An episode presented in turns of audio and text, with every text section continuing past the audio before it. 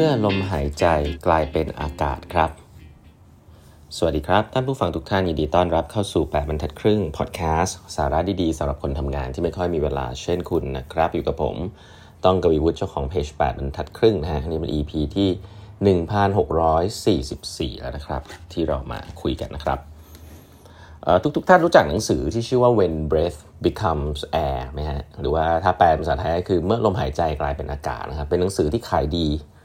ทั่วโลกเลยนะครับ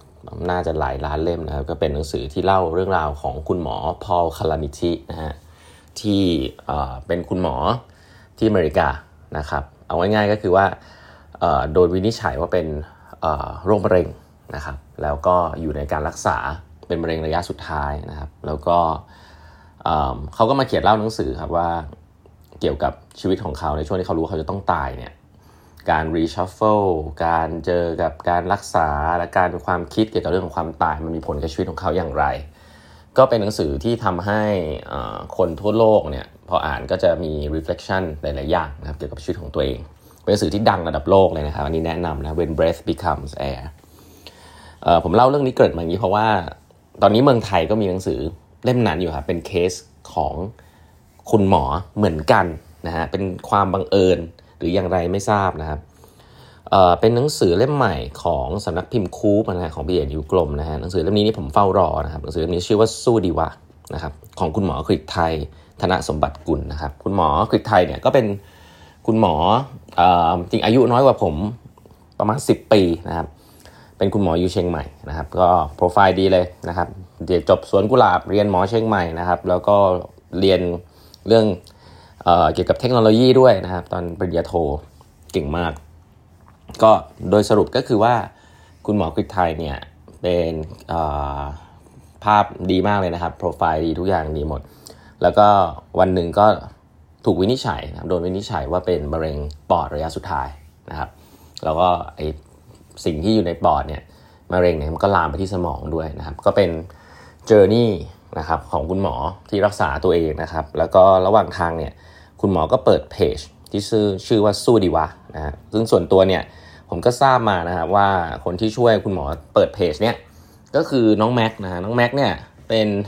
น้องที่วิศวะจุฬานะครับแล้วก็มาร่วมโครงการ เอ ซี อี ด้วยนะครับน้องแม็กก็เป็นเด็กเก่งอีกคนหนึ่งนะครับก็เขียนคำนิยมให้กับหนังสือเล่มนี้ด้วยนะครับแล้วก็เพจสู้ดีวะก็มากลายเป็นรวมเล่มนะครับของสำนักพิมพ์คูปซึ่งก็เหมาะสมมากนะครับวันนี้เนี่ยผมอยากจะแนะนำหนังสือเล่มนี้ให้กับทุกๆคนนะครับให้ไปออกไปอ่านกันดูนะครับช่วงงานช่วงนี้มีงานหนังสือด้วยก็หาซื้อกันได้นะครับหรือว่าถ้าไม่ได้มีโอกาสไปก็ไปดูในเพจ Round Finger ของพี่เอได้นะครับก็สั่งซื้อกันได้นะหนังสือเล่มบางๆอ่านสนุกนะครับผมอ่านจบแล้วนะครับใช้เวลาไม่นานนะครับแล้วก็พบว่ามันมีมันมีข้อคิดหลายๆอย่างนะครับดีๆที่ผมอ่านแล้วผมก็ต้องบอกว่ามันมีพลังอยู่เยอะกันตัวหนังสือที่ดีกับเรื่องราวที่มันจริงที่มันอยู่ใกล้ตัวมากอะไรเนี่ยนี่ไม่ใช่หนังสือฝรั่งเป็นหนังสือไทยเนี่ยก็ต้องขอบคุณคุณหมอมากๆนะครับที่เขียนหนังสือเล่มนี้ออกมาจริงๆก็ผมวันนี้ก็เลยจะมาขออนุญาตเล่าบางช่วงบางตอนแล้วกันนะครับที่หนังสือเล่มนี้เนี่ยจริงๆอ่านแล้วมันอ่านเพลินมากเพราะมันเหมือนเป็นไดอารี่ของคุณหมอนะฮะผมก็จะไม่ได้ขีดอะไรมากมายนะก็อ่านแล้วก็จะรู้สึกให้กำลังใจคุณหมอไปในระหว่างทางมันจะมี reflection บางอันที่ผมขีดไว้นะครับแล้วก็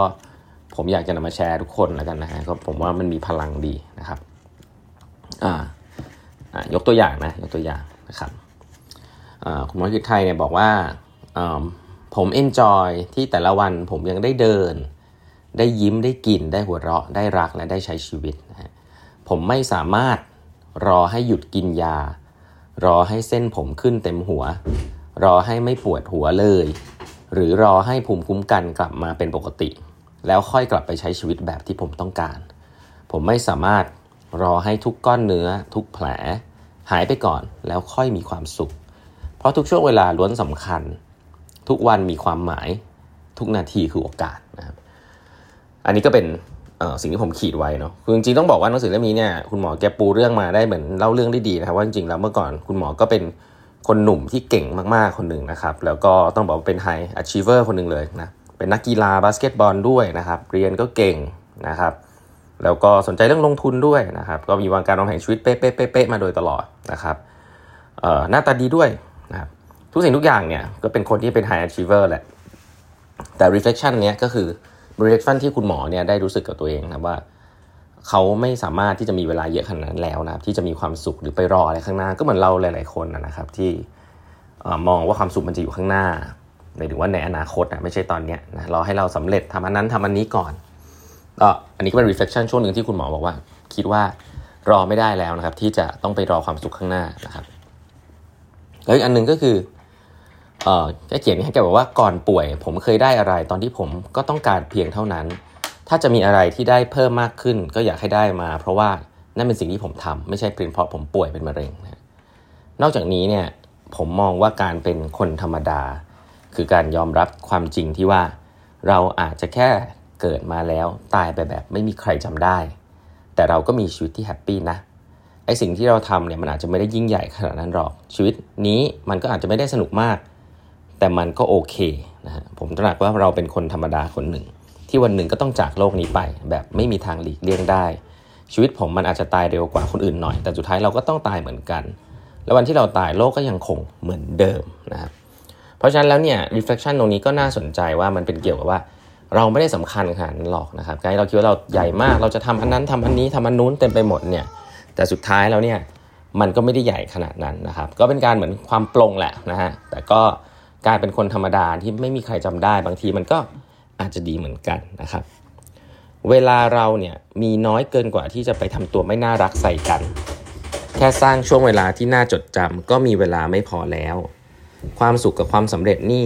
บางทีเราก็ไม่รู้หรอกนะฮะว่าอะไรเกิดก่อนเกิดหลังนะฮะแต่ผมรู้ว่าความสุขเกิดหลังจากการนอนหลับดีๆได้ตื่นมากินของอร่อยสร้างเสียงหัวเราะให้คนรอบข้างบ้างเล็กๆน้อยๆหรืออาจจะแค่ใช้ชีวิตในวันนี้ให้ดีที่สุดเท่าที่เราจะทำได้นะครับเวลามีน้อยนะครับนี่คือเป็นคอนเซปต์หลักๆเลยนะของหนังสือเล่มนี้ที่